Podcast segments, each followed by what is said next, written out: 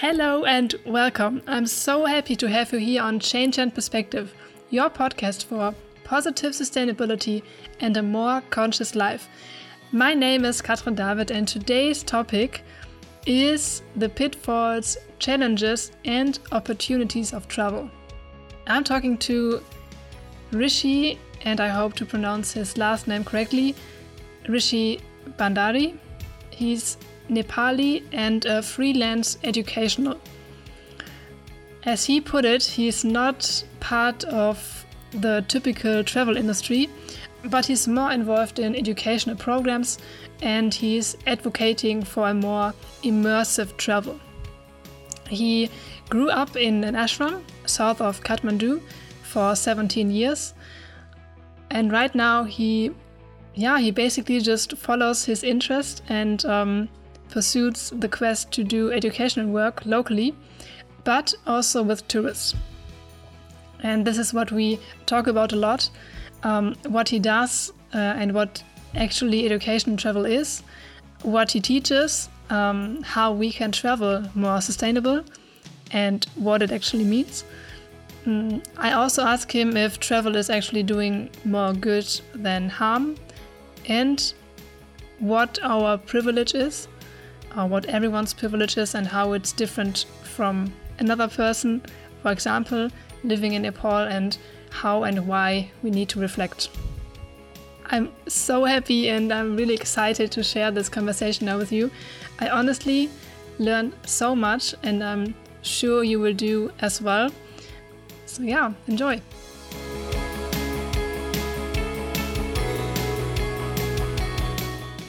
Rishi, I'm so glad uh, to have you today on my podcast and to hear your perspective. And I have so many questions. So, welcome to Change and Perspective. Thank you so much. I'm I'm pleased to be here. I'm very excited to talk to you. Me as well. I would like to start with your life um, or how you grew up in Nepal. I read that you grew up in a sustainable community and um, I was wondering, looking back, how what was it like for this time um, to grow up in this kind of ashram? How's it called? And also to see foreign visitors every day. Um, great question. Well, I yeah, I grew up in a in a community, and um, um, you know, just I don't know what how folks are familiar with uh, communities everywhere. They have different sort of characteristics, but the community that you know you the ashrams that are in India and Nepal and sort of eastern part uh, have a strong spiritual element uh, and a you know religious element.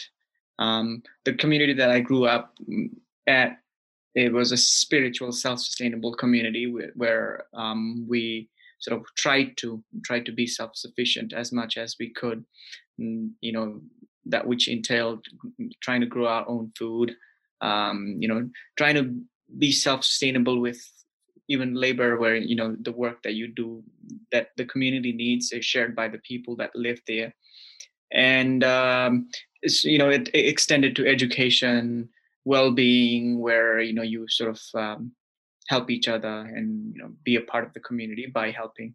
In turn you know you help the community run and you also help support yourself that all that is tied to a strong spiritual element um, where you know the work was a big part of it.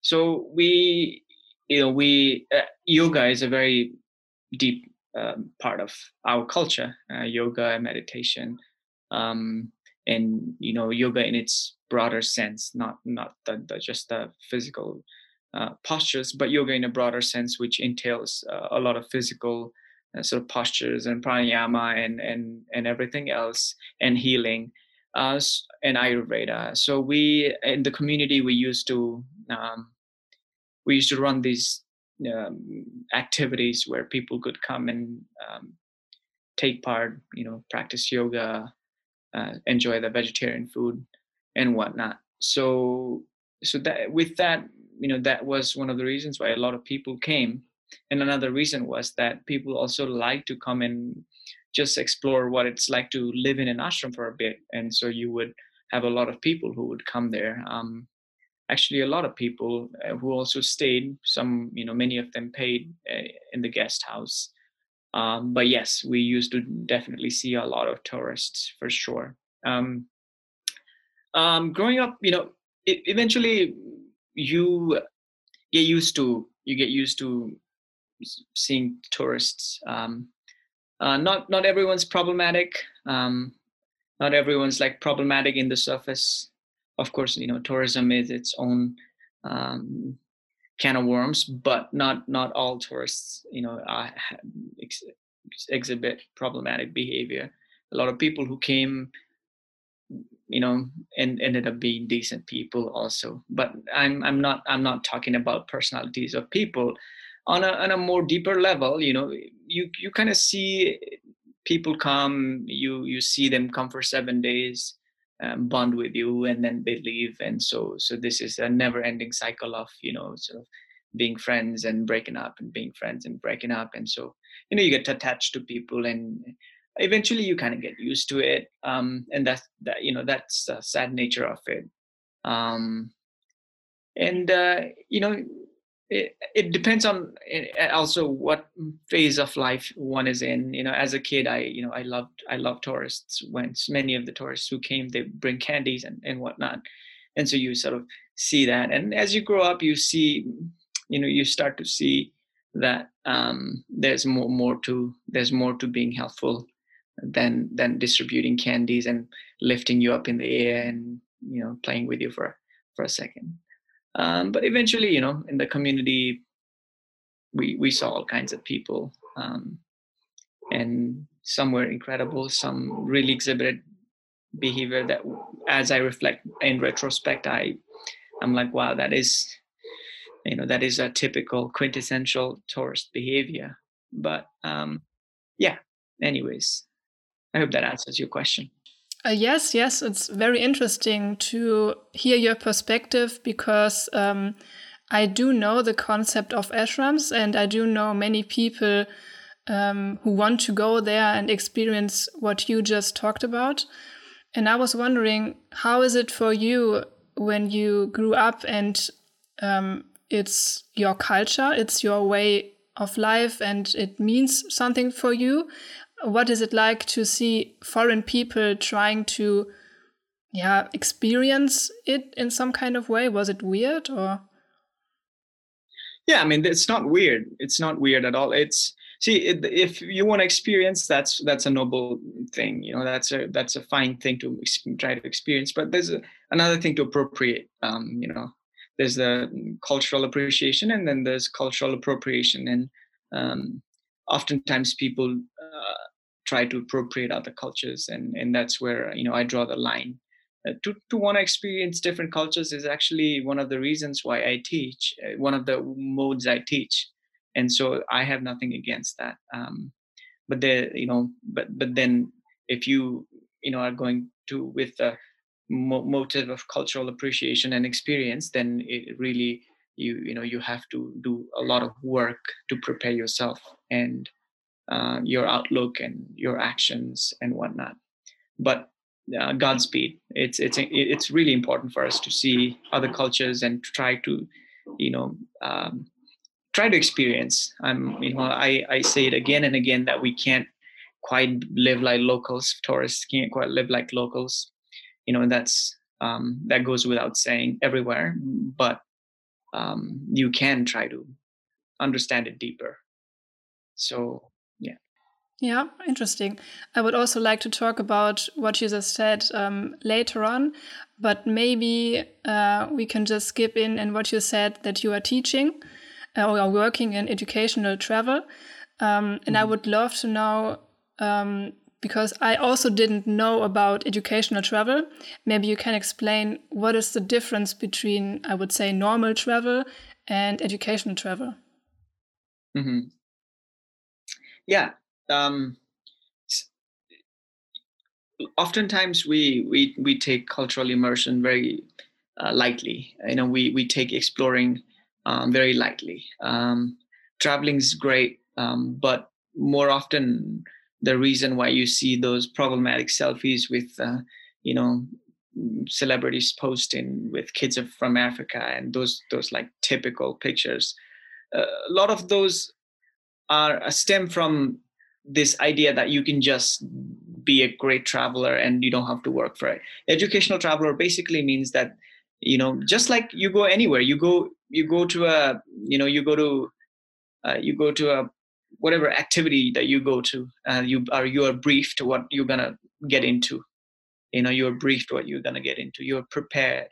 You know no one's to go, just let you go in the kitchen and then just work your way through the through the stuff uh, even though if you don't know food in some ex to some extent you know being a traveler in different cultures is kind of like that also you know where you can't just assume that you'll go there and uh, you know not have a negative impact. Um, and so educational travel in, in a broader sense is where you are preparing people um, and intentionally preparing people who are travelers about the culture, uh, you know, about different aspects of culture. Like you come to Nepal, right? You come to Nepal. Um, there's there's two th- things you can do. One of one of one of the ways you can travel is that you you you can be the lazy tourist where you come you book a ticket if someone books a ticket for you you fly to the airport and then you just google hotels blah blah blah and then you go and then you do these like very very typical things that are catered to tourists and you come out of the feel you come out of it feeling that hey you know i've i've met nepalese i've i know nepali culture. Um, well you know nepali culture to a certain extent but you've only seen a fraction of it. You more importantly you've seen the part that is catered towards you you know uh, because you know and so that and then you that is that comes when you do not do your homework when you do not prepare yourself.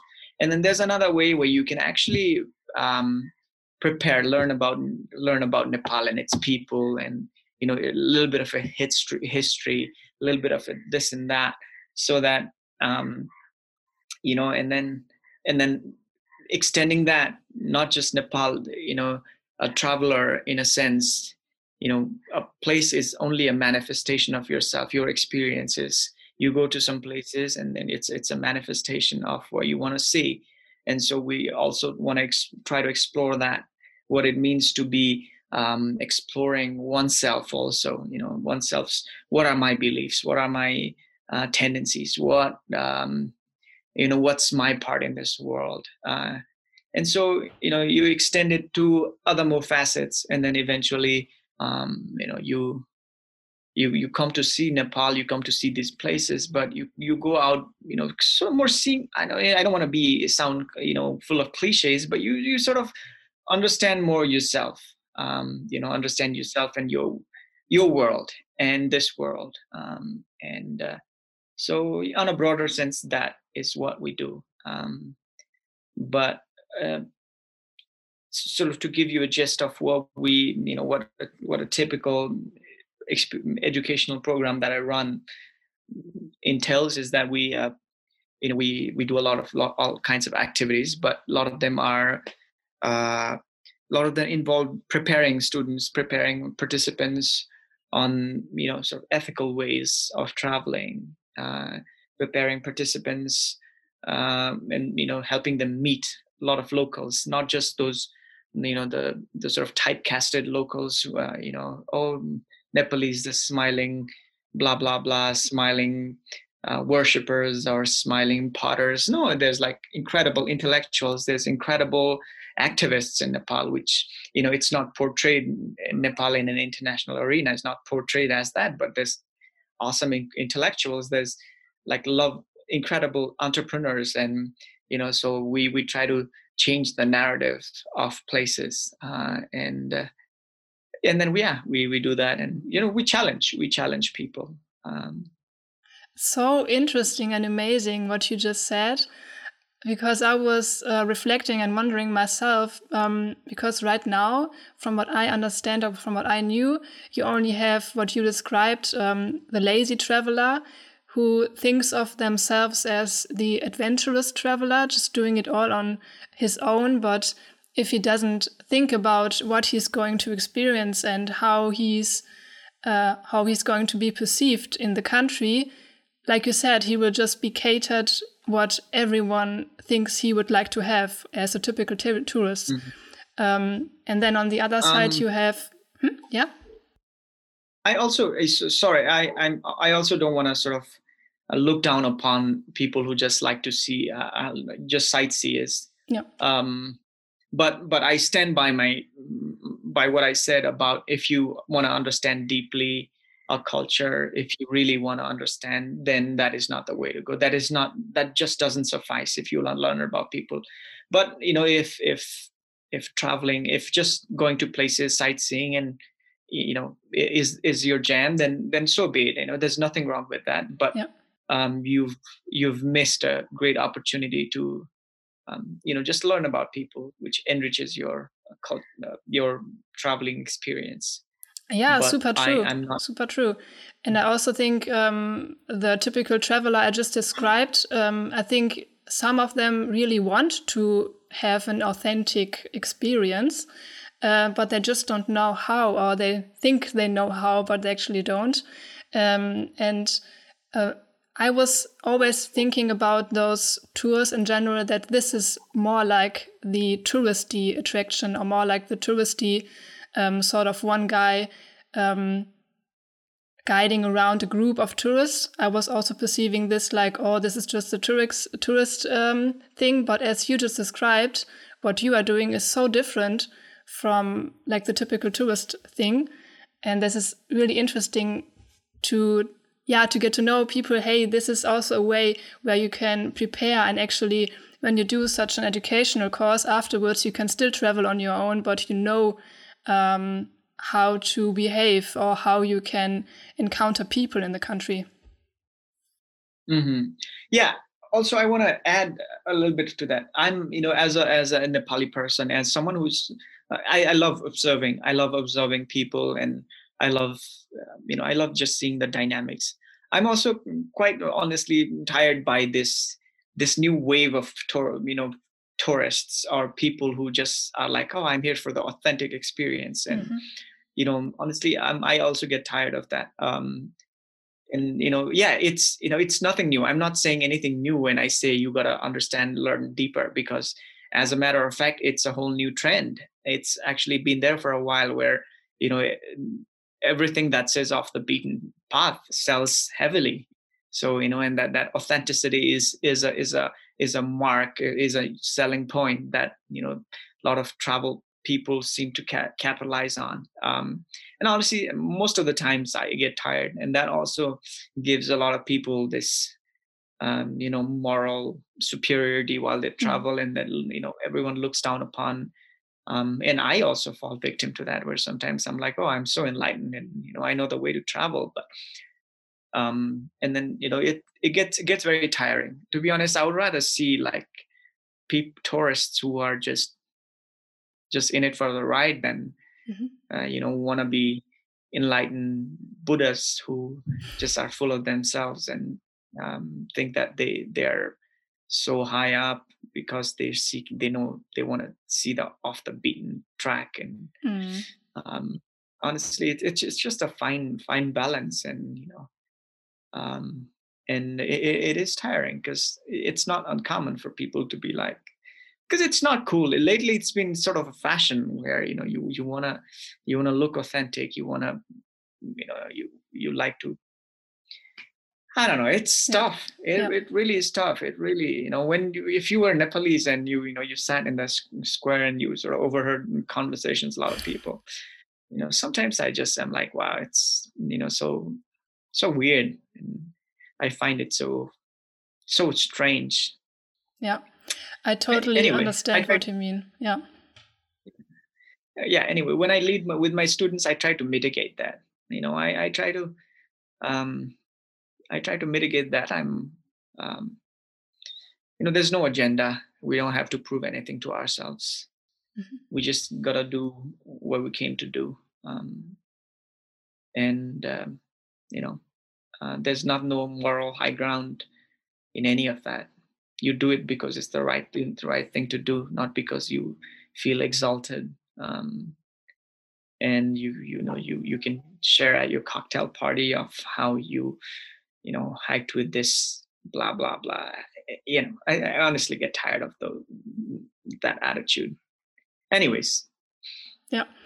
Maybe you can tell me uh, then when you get a group of for example western people who want to come and visit nepal what is uh, the, the first thing you tell them? Um see i the first thing i tell them i don't know there's no i, I say namaste actually. Um I say namaste, of course. um, but, you know, this. I wish I had a.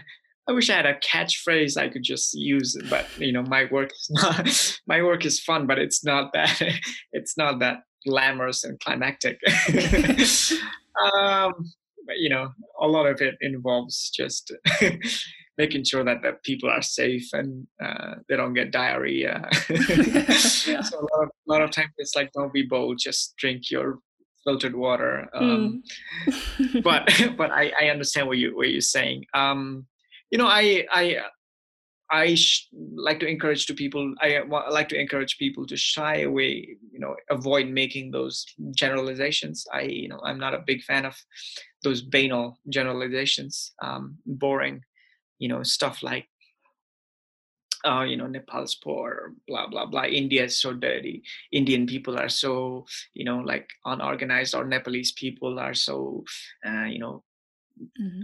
poor but happy, and and all those all those statements, and you know, uh, a lot of it involves like just con- contradicting and challenging the preconceived notions. Because how you know, imagine if I came to Germany uh, and you know I've never I've not luckily I know I've sort of read a little bit about Germany, but imagine if, even though I feel quite ignorant about Germany, so I come to Germany and I have these all preconceived notions about what Germany is and what its people are like, and you know, I make all these banal, um, uh, you know, you know, I have these platitudes that are just so, so rudimentary, and you know, and then you know, I can't see Germany properly. Um, and so my my work a lot of time involves challenging people because mm-hmm.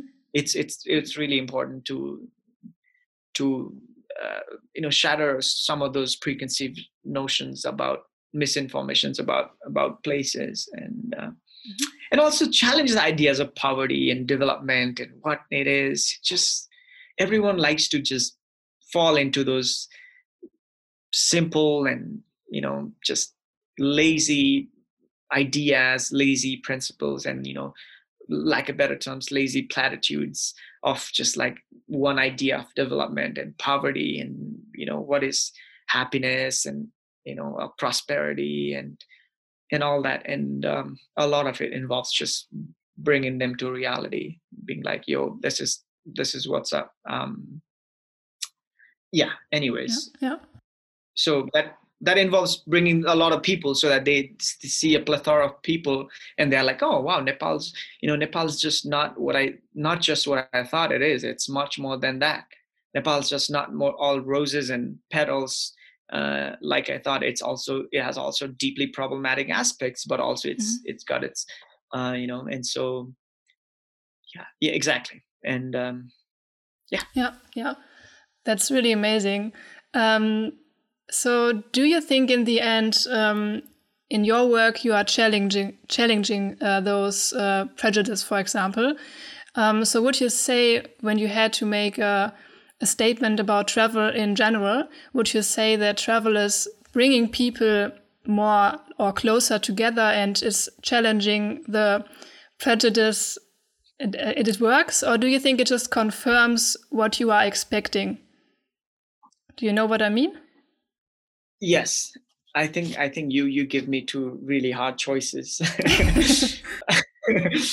but but pretty bold to to give those those choices. I I must say. Um, see, travel is a big privilege. To build to to have the ability to just go to different places is a big privilege, and so you know that you can't take that part of um, you know away from travel. I could I could say all kinds of things. You know, I could say all kinds of stuff about how you know one can be a better. You know, one can have a better understanding of a place. But um, at the end of the day, I still need visas to go to places because of where I was born, not because of what I know or what you know mm-hmm. my understanding is of places, but because just of how I look and where I was born. So um, no matter what I preach here, um, the, the the prejudice and the you know sort of injustice that you know is in the travel, international travel um, holds true and takes precedent over anything I say. Um, so I can't quite say that travel, you know, reaffirms that, re- reassures and reaffirms the uh, the discrimination and privileges. It, you know, those are not entirely related. Uh, travel, oftentimes travel, you know, is enabled or disabled because of those prejudice, prejudices. But I don't think travel mm. does much, you know, uh, to um, you know to reaffirm that um, mm-hmm. um I, yeah i don't know I, I i like to think it broadens your mind i like to think it makes you a better person mm-hmm. Um but i don't want to deny the fact that it, it you know there's deep uh, privileges and uh, mm.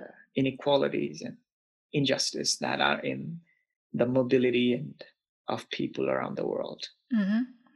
Yes, um, this is one factor, and maybe it comes back also to how do you prepare as a traveler. It can broaden your mind, and it you can learn something, but only if you are prepared and if you are willing to challenge what you thought a place or the people would be. Uh, otherwise, um, it doesn't change anything really. Hmm. Um, what I I read an article um, where you said that Nepal basically opened tourism in 1950. And before that, mm. people weren't starving. There was a good community structure. Um, and then I thought myself, even right now, or especially right now in the during pandemic situation, we still think that we, I would say, um, as travelers or tourism development aid, need to lip, uh, uplift some countries like Nepal, maybe. Um, so I was wondering, how is your feeling about um, is tourism a crucial factor for economic development for, for example, Nepal? Mm, yes, yes. Um, on the on the bigger picture, uh, yes, it is. See, I, I I'm I'm glad you you read that article. What happens is that you know we as a human society evolves around the economy we sort of sort of adapt to the economy that is booming right um, and right now because there was a huge potential and huge surge of tourists and you know sort of industry of travel a lot of people changed their um, sort of economic models to that involves tourism and so yes a lot of lot lot lot more people are dependent on tourism now um, but would I say Nepal would have, you know, crumpled without tourism? Hands down, not at all. Mm-hmm. Um, but now, because a lot of people, lot, much of economy, a lot of economy relies on tourism. Um, I must, I would say it, it is indispensable, indispensable, but but it's not, you know, it's not the end of the world. Mm-hmm. Um, I know a lot of people, you know, who are trekking guides and um, their sole mode of income is tourism and trekking and whatnot. So, you know, imagine, you know, hundreds of thousands of people who rely on, you know, trekking and porters and cooks and hotel managers and bus drivers and and whatnot. So, yes. And how is uh, is is it currently in Nepal when um, right now there are, I guess, not many outside travelers coming? Um, is it really difficult, or are you trying to find different um, solutions, different kind of jobs, or? Um, I, I, I personally, I'm not, I'm not much involved in the, in the quote unquote tourism industry per mm -hmm. se. Um, um, you know, I don't, I don't own a hotel or, or like to take people up up the mountains uh, like to take people up the mountains when they say uh, as as a guide. Um, but I, I, I like to say there's work being done. There's there's people who are big in you know tourism in Nepal, but I'm I'm not involved much. Um, just just the nature of my work and my qualifications is more more geared towards the educational aspect of traveling. Mm-hmm. Um, uh, you know, and which involves being a little bit of a social critic and cultural liaison. Mm-hmm. Mm-hmm. Okay, right. Um, and there's actually another quote. I think it also from the same article. I would like to uh, read it uh, because it also connects to what we just said earlier. Um, after a couple of weeks, they head back home in their air conditioned houses with their SUVs and branded clothing made by child laborers and basically continue causing all the problems they are keeping the people here poor in the first place. Um, so, what would be a, a, key or maybe an advice or anything that would help people to understand uh, the interconnections or not only the urge of, oh, I want to help, but um, to make them aware of, you know, what you're doing back home is also really important? Mm-hmm. Yeah, first off, don't ride SUVs. SUVs are stupid. um, anyways, um, yes. See, I can't. I can't say. I can't say don't use air condition um, because I've been in the Northeast and you'll die if you don't use air conditioning. That that is more of a philosophical angle that I was tackling it at. Um, but all i'm saying is it takes a lot to change you know change the world. Um, and you can't just uh, come here and uh, change it.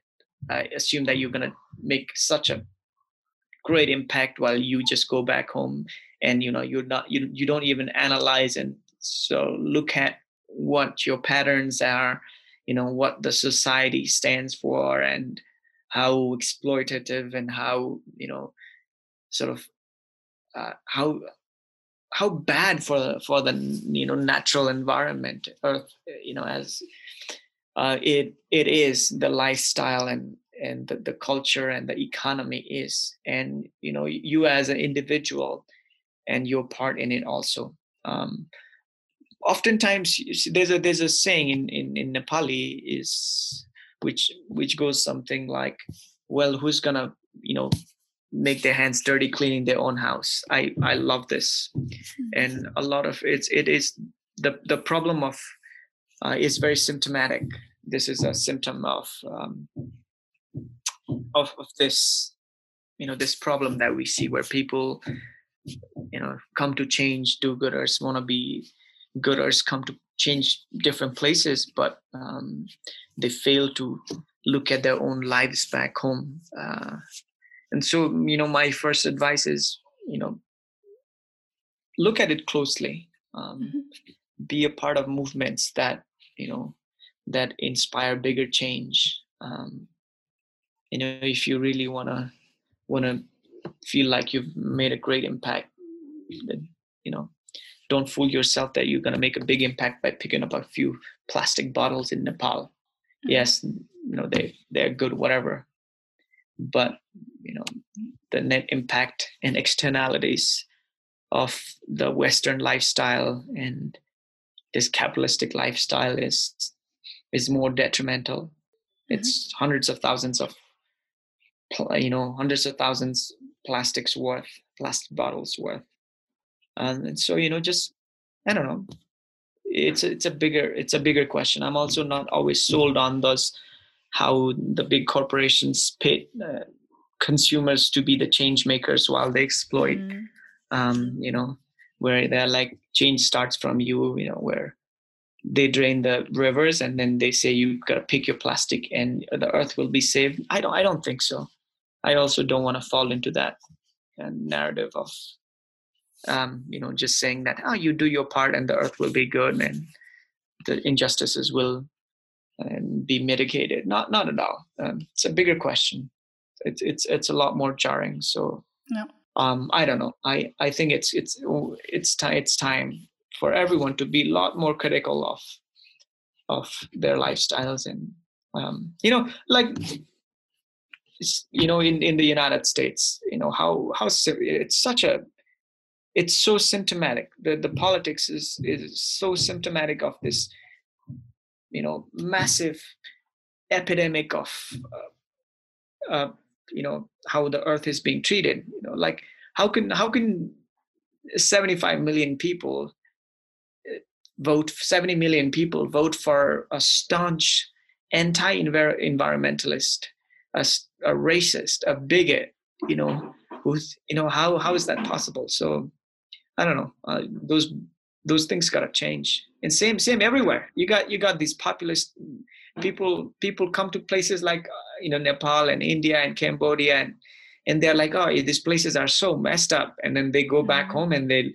nearly elect these populist uh, you know assholes who are doing nothing but ruining the earth and the people and so i'm like yeah. You know it's so true. Um, i think it takes a lot of courage to reflect um, on your own country and really to be honest with yourself actually and uh, like you said to to look at the broader picture and not only take responsibility for your own life but just as you said it's also according to um, voting to the government, but also to corporations.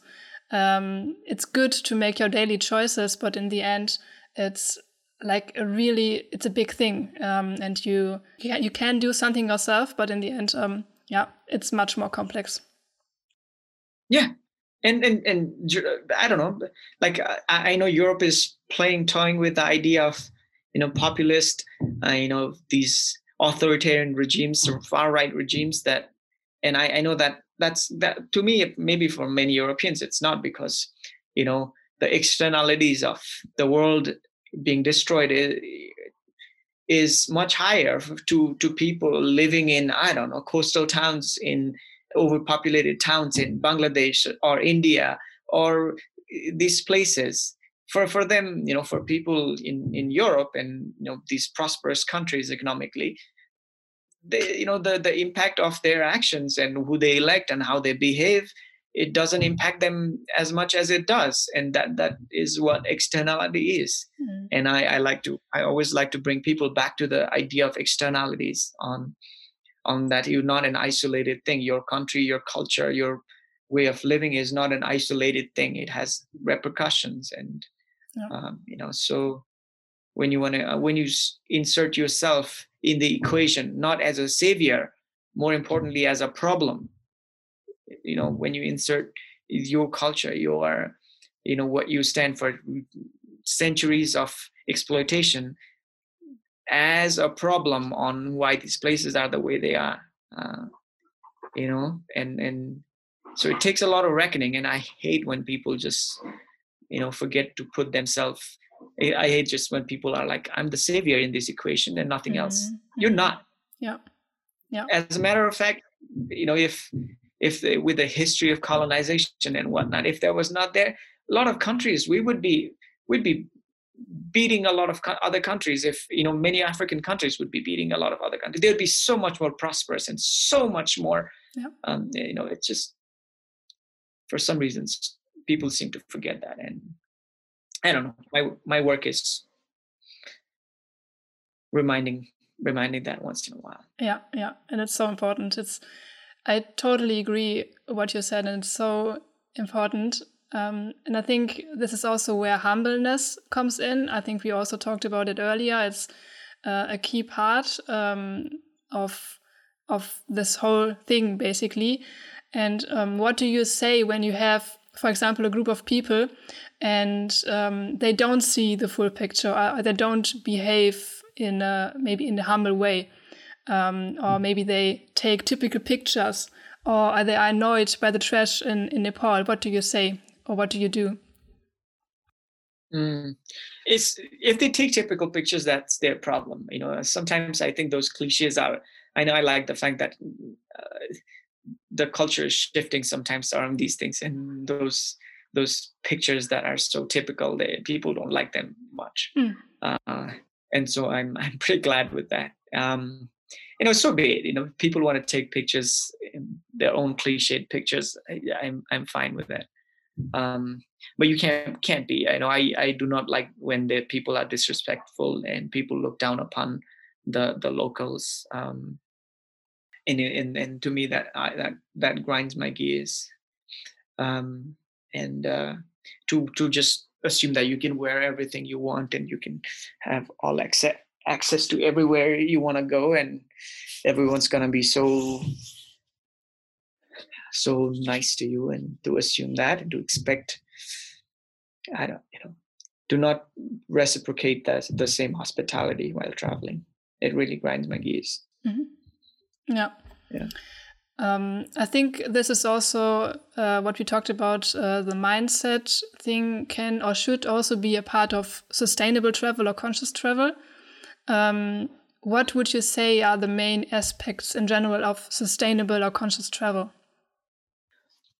I always go back to the idea of understanding, um, asking asking deeper questions, asking why you're traveling, um, and if you really want to be sustainable traveler, um, to what, what extent are you going to be? There's no absolute sustainability. Um, sustainability looks different for different people, um, and so you know the understanding.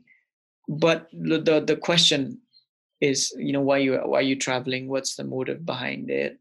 Um, that that deep questioning is, I think it's it's critical and then doing doing a lot of homework doing a lot of work around you know researching um, on on people and places and and all you know all kinds of stuff that you know a country has to provide and um, you know and then coming with a with an open mind and this not not taking this moral high ground and mm-hmm. not coming with a with an angle of moral superiority and you know letting yourself loose once in a while. It, it, there's no there's no harm in enjoying the pleasantries of you know a country. The, the, the stuff is there for you to enjoy. Um, but if you really want to be sustainable you you know you got to do a lot more work. Um, do a lot more work and you know try to um, do a lot more research. And you know and be be considerate both economically and socially and your footprint and and and whatnot. Mm-hmm. Uh, when you say um, people should do a lot of research, do you have? I mean, apart from someone could do an educational tour, but if they want to do the research themselves beforehand, and if uh, once they are in a country, um, do you have any tips where and how they can do the research? Because I imagine when you just look on I don't know, blogs of other travelers, you will find just other tourists' um, tips. Um, do you have mm. any idea how you can do this deeper research? Yeah, yeah, absolutely, absolutely. Um, you know, the the internet. Uh, I mean, I go back to the idea of internet. Internet definitely, you know, is is is a mine. It, it's got a lot of stuff that, you know, that's if ranging from super typical to like very rare information that um, you know you just gotta gotta try to find it and then also when you when you get to a country do do your part in engaging with local people and um, you know be open minded and then also there's you know sometimes sometimes it's not possible to you know do do those things that are strictly off the grid and you got to be fine with it. You can't you know you can't uh, hike. You know you there's some places where you just can't go without a guide and mm-hmm. it's fine. Actually as a matter of fact taking a guide is you know i like to think it's it's a lot more sustainable because it supports. Um yeah there's a lot lot of things you can do. Um much of it involves just you know looking reading reading about a country is nice. Just find out books that are nice you know books that are written well uh, not just traveling books but books about the history or stuff about written by authors from from a place um, that gives you actually a really nice uh, insight on on the culture. Mm-hmm. and try to read books maybe maybe written by locals also. There's no harm oftentimes an, an expatriate's experience is a little different. So you read you you look it up you you, know, you talk to people um, and then i think and whatever information that you can get is is good information you know it's mm-hmm. it's great. I think yeah. I like i like to say that in that case your attitude and your sort of um, intention really does matter. Okay. You gotta you gotta you gotta keep working on it when you come yeah yeah that's uh, really good tips uh, i never thought about um, this kind of research as well actually um, I think we also touched on this uh, on the volunteering part, but maybe um, I would. I was really curious to ask you this as well. Um, I guess, or I assume, normally would see many people who are going to, I don't know, orphanages or other places in in Nepal. Um, what do you think when you see these people, or do you talk to them, um, or do you feel like it um, doesn't make any difference? Um, what do you do or what do you think when you see uh, other volunteers or volunteers? I, once again, I don't like to make generalizations. Mm-hmm. Um, when I see them, I'm, I'm not, you know, if I, if I do that, make that generalization, I'm, I'm, you know, I'm making that assumption and yeah, you're right. You know, yeah. when, when you assume it makes you an, it makes an ass of you and me, that, that, that, that saying that goes like that. Um, but on a more there's a there's a systemic problem that you know so these industries are run it's an industry volunteering it's not you know it, it is so uh, contradictory to itself volunteering is an industry it is a thriving industry. It is a multi multi billion dollar industry and it's volunteering. So you see the contradiction in itself. Uh, and you know you got you got to ask that first question. Why is volunteering a multi multi billion dollar industry right now? And then and then then you might you know scratch the problems. Um, i've never been a fan of volunteering honestly um, and uh, i've seen how it impacts places i've seen how you know how dependent it can make people and how reliant it can make people and how unsustainable it is in the long run. Mm-hmm. Um, you know, it's like you know, if I came to Cologne, Germany, and I started building a you know a small you know toilet. Toilet. I, I know i don't have experience. I don't understand cologne. I i barely have that life experience. I'm uh, let's say i'm you know i'm a 20 year old you know sheltered you know person. You know it, i just most more often than not i don't have the right tools to be impactful. And you know just like it's a you know half half knowledge is dangerous it's like if you know how to swim that's great if you're a good swimmer that's good if you if you don't know how to swim that's good too if you know how to swim that's good too but if you're unsure of whether you mm-hmm. can swim or not that's very dangerous mm. um, yeah, yeah. It's, so, you know, it's self awareness uh, in the end again, right? yeah, it's you know it's like that, and and and that that that extent that holds true actually for these volunteering trips that a lot of people take is that many a times you know you hear like stories that are just like searing indictment to um, to this industry where you know, women. There was a, a, a, story about Uganda where this woman went and um, just started treating people, and you hmm. know, and eventually did like catastrophic damage. Um, so that happens when you even when you build a build a concrete house you know in a place that doesn't have running water you know it it, it just you you gotta you can't just do that play with people's um, you know play with these people's self you know self-esteem culture's self-esteem mm-hmm. and come and just yeah i know there's an industry i know they i know they frame it as you know places needed yeah some places need it but it's it's oh it's the majority of times it's quite useless i think mm-hmm. Yeah, you're right. I mean, um, it could be a point where you get people who think they want to volunteer, and in the end, you give them an educational experience, maybe, um, and they kind of learn themselves um, oh, now I see it's not about me, it's not about me helping, but um, it's about actually seeing and getting to know people uh, and learn from each other. Mm-hmm. I think that's um, mm-hmm. could be a chance, yeah. but yeah, you have to get to this point eventually to make it happen. Mm-hmm. It's it's it's oftentimes just demeaning. Like it's not reciprocal. You know, you don't see a brown dude like me, you know, coming to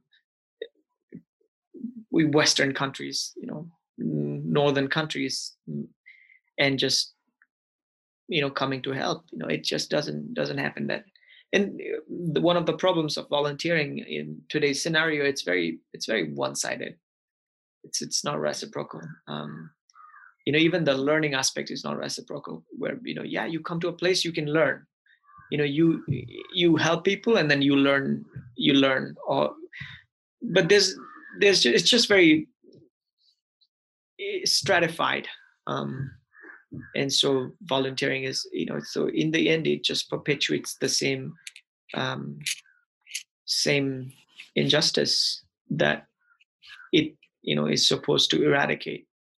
And i honestly think volunteering is not the way to change the world. Yeah um, and uh, yes there's there's cases of better positive impact but but i've i've i've gone weary of of the effects of volunteering on on the world.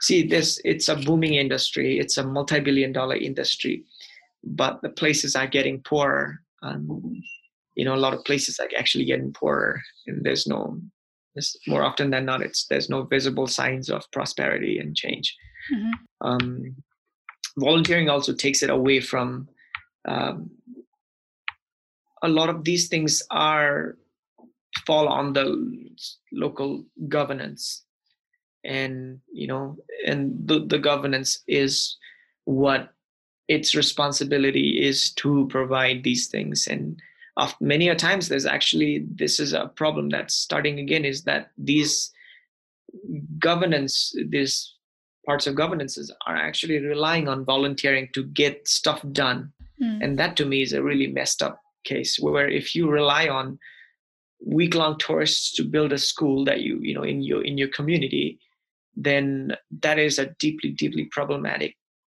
And uh, yeah and so you know these local local governments in many places rely on it. And to me i think that's a bad precedent to have. Yeah yeah.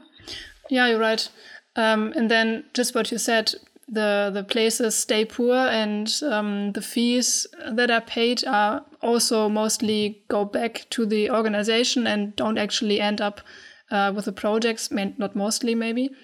Um, and what you are talking about is also about development work or development aid.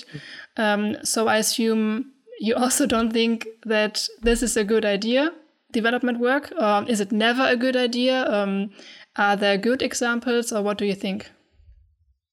I think there's good examples. I think there's good examples, but see, we we oftentimes do not ask. Like this is a question that is 99% of the times is missing. Like we don't even ask. We always assume that volunteering is great and development, these like development work, international aid is great. It's yes, it's it's got its good aspects in places, but yes, it is deeply flawed and and that's the first step. We never we never ask. See we always you know we we we sort of see the both sides of a lot of other things. You know we we look at um you know politics local politics and we sort of see the, the ugly sides and we assume that things will have ugly sides. We see we see you know law and we see um, legislation. And we see ugly sides of a lot of things you know we see ugly sides of a lot of industries but volunteering and um, international aid and international development this is some things that we never never ever question them. It, they are mm-hmm. like they're like pedestalized and and so no and that is absolutely the wrong way to go. You gotta you gotta you have to you have to um, question these things. There there has to be a lot of regulations on how you know volunteering work and how international aid is dispersed and what its ramifications are what kind of systems does it perpetuate um, and and you know the conversations moving i know that but these things i've seen the the you know how dark they can get and i've you know i know for a fact that a lot of um, you know it, it really perpetuates a lot of um, injustices. Um, but we never we never look at them this way. Mm-hmm. um, yeah.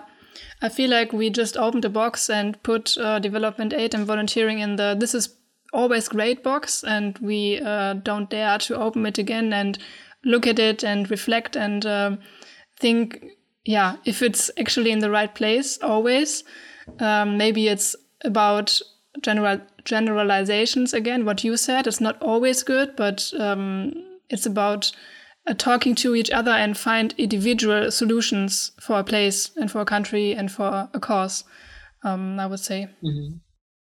Mm-hmm. It, it's deep. It's really deep. Yeah. Um, you know the, the, accountability piece is important.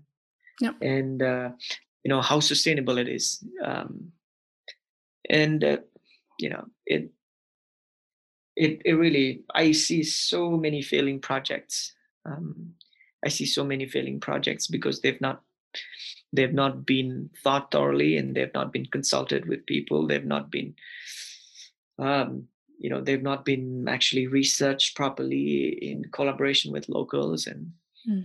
and you know yes there's some money in your your project and you want to disperse it um, but you know it, it has it has ne- negative effects.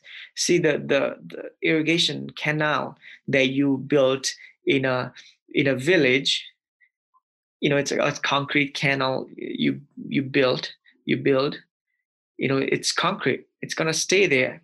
It can actually oftentimes you know cut off the water supply and mess up the springs. Do you think about that? No. You were like oh you know an irrigation canal is is important and then you just go ahead and build one and you don't think about who's going to be there to take care of it in the future. What is the contingency plan if if this doesn't happen? What is the contingency plan for repair? Mm. you know you build schools and you're like oh we build a school. Yes they need it but what is the contingency plan?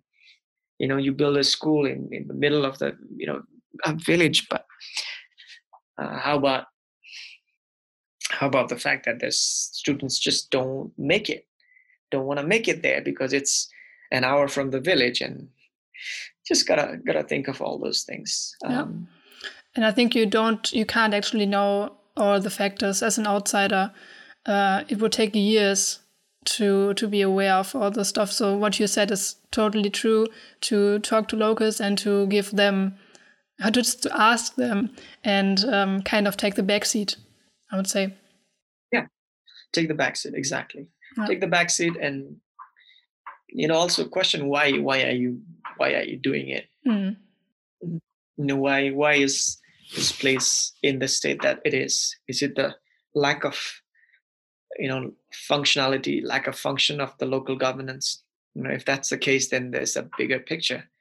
You know a corrupt government a corrupt governance a corrupt um, power dynamic actually again perpetuates a lot of things so mm-hmm. sometimes when NGOs and NGOs consult with the, the sort of power brokers, power powerful people in the in the communities, and they just end up funneling a lot of resources to them. And you're like, wow, you are look at you, you are just, you know, you you're the Robin Hood who who takes from the rich and gives to the rich. you know, and uh, yeah, so yeah. So true. Stuff like that happens. Yeah. Oh, I could uh, actually I could talk to you for ages, um, but I have one last question in um, like from the normal questions. Um, you also talked about privilege, um, that we have a privilege um, and we should acknowledge it. Uh, how is it different from your privilege, and why why should we acknowledge it? It's a great question.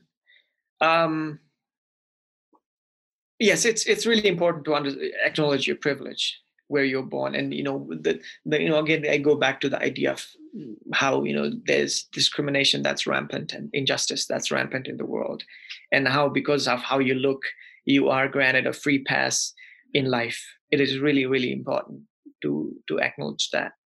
Um and and to to to see that you are actually the one of the factors that you m- might be in the places that you might be eh, is because of your um, your background. And then that is eh, incredibly important it, you know and so you, you it's unfair to make those like you know statements like oh you know we all are equal the world is an equal place. And and so yes you know kind of like people saying you know oh you know i don't see color mm-hmm. when it comes to talking about racism uh, and that's deeply problematic because then you're not aware of of centuries of how the world was run and how there was a massive imbalance in how exploitation worked. You gotta you gotta understand. Even i do you know i do. In nepal my you know i i come from the brahmin. You know nepal you know still has caste system repercussions of caste system and you know when so caste system is just stratification of people and discrimination and oppression based on these arbitrary um, you know last names and where you're born. Um, and so yeah yeah i've i've benefited from that. Um, and it's important for me to to acknowledge that. Um, mm-hmm. you know yeah i might i might be you know i might not be you know you know it my privilege might not can might not be translated in the same ways uh, the, the same grave ways that it used to exist but nevertheless i um you know i am a product of that. And just like you are a product of what you know whatever you're uh, it's really important. And uh, and and to and so and then but the, also to understand that you know being privileged in a certain way doesn't mean doesn't mean that other people are a subject of pity. Mm-hmm. um, you know there's there's cultures function differently uh, not every culture you know is driven by this idea of growth, growth, growth, growth, and more, more and more money and more and more industries and more and more GDP. Not every culture is is uh, is driven by that, and so to define privilege with how much material comfort that you have is also, I think, wrong. Um, to to define um, you know your to define the level of I guess prosperity and happiness that people have just with how much money or how much material possessions they have. So you know i i i think there's no denying that privilege is is real and you know there's injustice but there's also there's no denying that um cultures function differently and not all cultures rely heavily on not everyone relies is looking at your lifestyle and you know and dying to get there people you know there's cultures like nepal where you know you know family ties are intact communities are in, intact and to me i like to think that's a big privilege also to, mm-hmm. to be born brought up in a culture yep. um, so I'm I'm aware of that privilege that I have is that those ties. I know I I look out my window and there's a temple. I look out my other window, there's another temple. I go to the city and there's like these centuries old temples and places that still exist. Mm-hmm. And these squares and these people and so you know i'm constantly aware and that's what makes me love my you know love my place. Um do i think do i think i'm i'm any less than less than a suburban new yorker? Not at all. I think but do i think there's injustice and there's um, discrimination? Yes absolutely. Yeah. Um and so yeah yeah it's so yeah. so true and so important what you just said um i think it's yeah, I just want to add uh, you have to acknowledge your privilege, and but at the same time, um, acknowledge it, but not feel sorry about it. Um, because uh, I also had this feeling of, oh, okay, I have a privilege, um, and I feel so sorry about um, the whole racial system and what happened um, years ago. But when I acknowledge the problem, I also also can work to change it, right? I can um, make different decisions and try to dismantle power systems and um, yeah. Uh, but I have to yeah, get exactly. aware. Mm-hmm. Exactly. I've gone to a point where I pretty much, you know, uh, pity to me in any circumstances is very demeaning. People, you know, people look at people who are, you know, pushing their carts in the middle of the street and they're like oh i pity the you know this poor guy. You know to me I, like i actually have gone to a point where i actually I even find that quite problematic. Mm. um you know and i think i think there's a lot to say about people's self-respect and self-actualization and you know honor. You know we we we a lot of our cultures here in you know in you know in in india nepal pakistan afghanistan you know in the middle east and asia there's a lot of honor about you know your your history and your uh, culture mm-hmm. and we, we we really you know it's it's a culture of honor uh, you know you don't want to you would rather eat so it fosters resiliency. And when someone pities you when someone just comes and assumes that they can just hand out and these things to you uh, you know and it, it you know it it doesn't quite resonate with your culture of resilience and self-esteem and Rishi, thank you so much um, for all the insights, your knowledge, and um, I learned, I really learned so much. Um, and in the end, we have to make it quick because, like I said, we talked so long already. Uh, but in the end, I have a few questions I ask every one of my interview partners. And uh, the first one is What means sustainability to you? What do you connect with the word sustainability? Sustainability means uh, looking at the past, at the present, and at the future. Mm-hmm. Um, and to, to see to see the impacts to see how it's going to play out later to see you know this this earth not just as to see this life not just as our you know not just as our playground and something to exploit sustainability also looks in the future generations and, and try tries to preserve um, you know this everything try you know it's about preservation and uh, you know it comes down from generosity generosity and understanding that we are a part of the bigger picture and we have moral responsibility to um, to make sure that good things keep happening mm-hmm. um, and sustainability is about looking at the future mm-hmm. hands down okay is there a book um, a film or any anything that inspired you any source of knowledge that you really liked?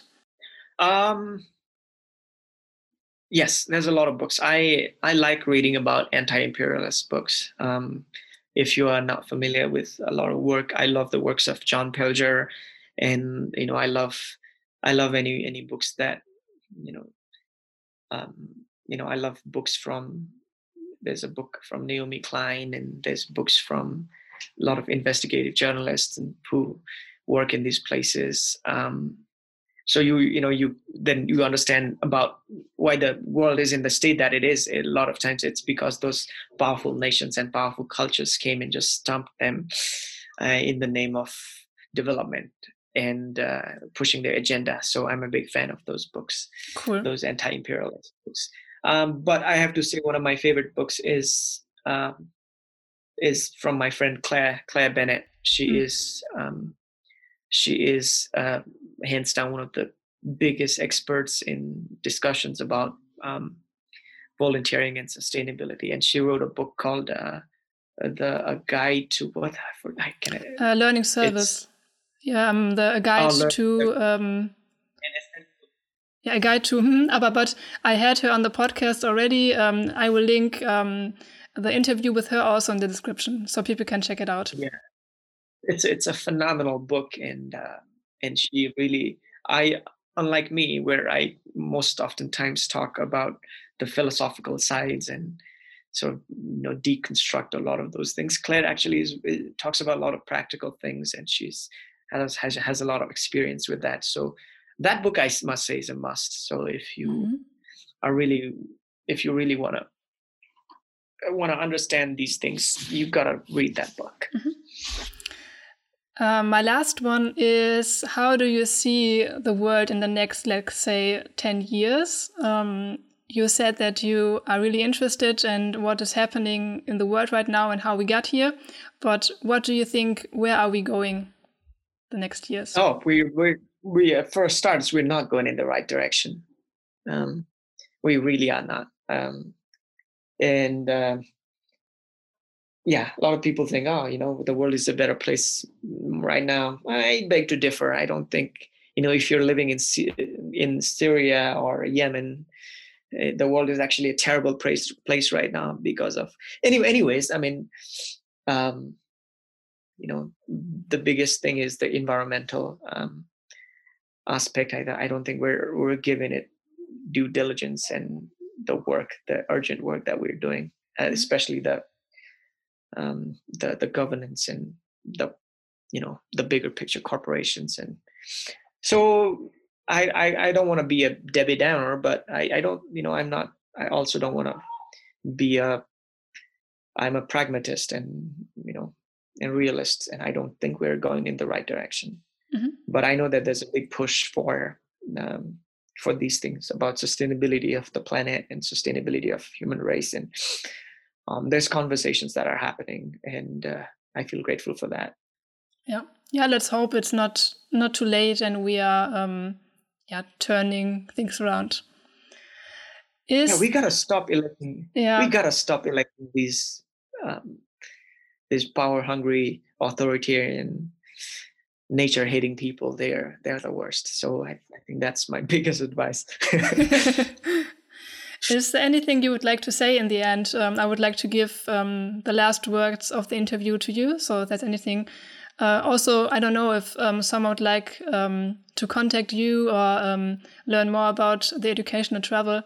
Uh, you can also, yeah, I will link it down also. Yeah, I'd absolutely be happy to connect with anyone interested. Um, yeah, sorry, um, you know, oftentimes I fall, I fall into this where I, you know, I go into these tangents and I rant.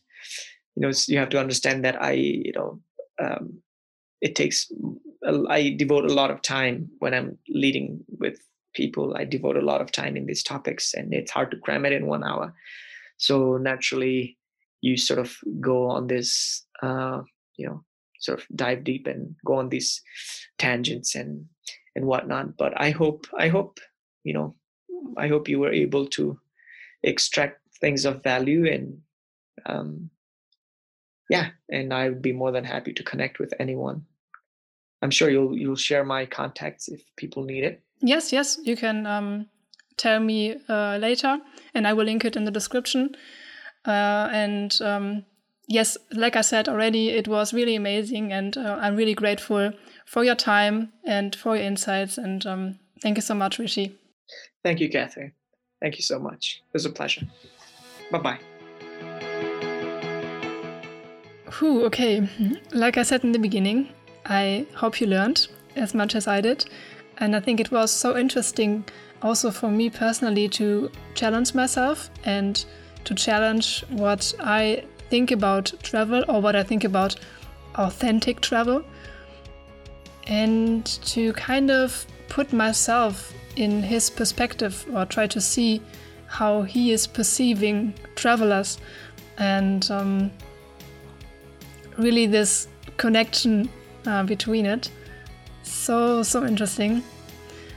I think um, many people right now, I mean, not right now when we can't travel internationally very far, but people, I saw a lot of people bragging about their experiences um, and saying they had the most authentic and um, it's like a like a competition more or less but still, like Rishi said, travel can broaden our perspective, but only if we are willing to learn, if we are willing to get out of our mental comfort zone.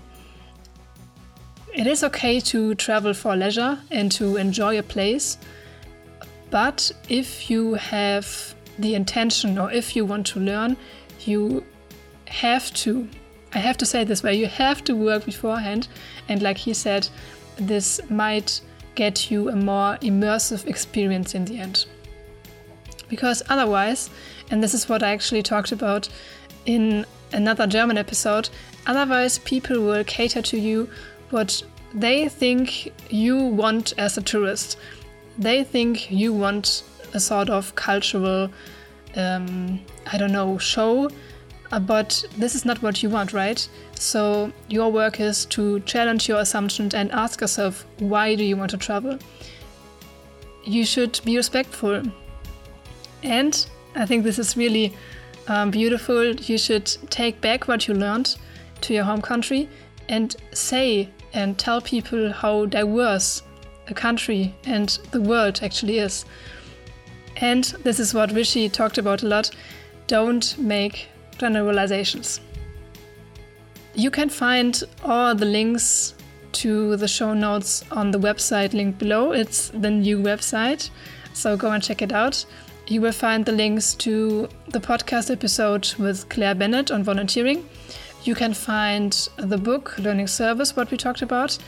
And Rishi gave me his WhatsApp number and email, and he said you can contact him whenever you feel like you would like to get in touch and um, are interested in, in his work, basically.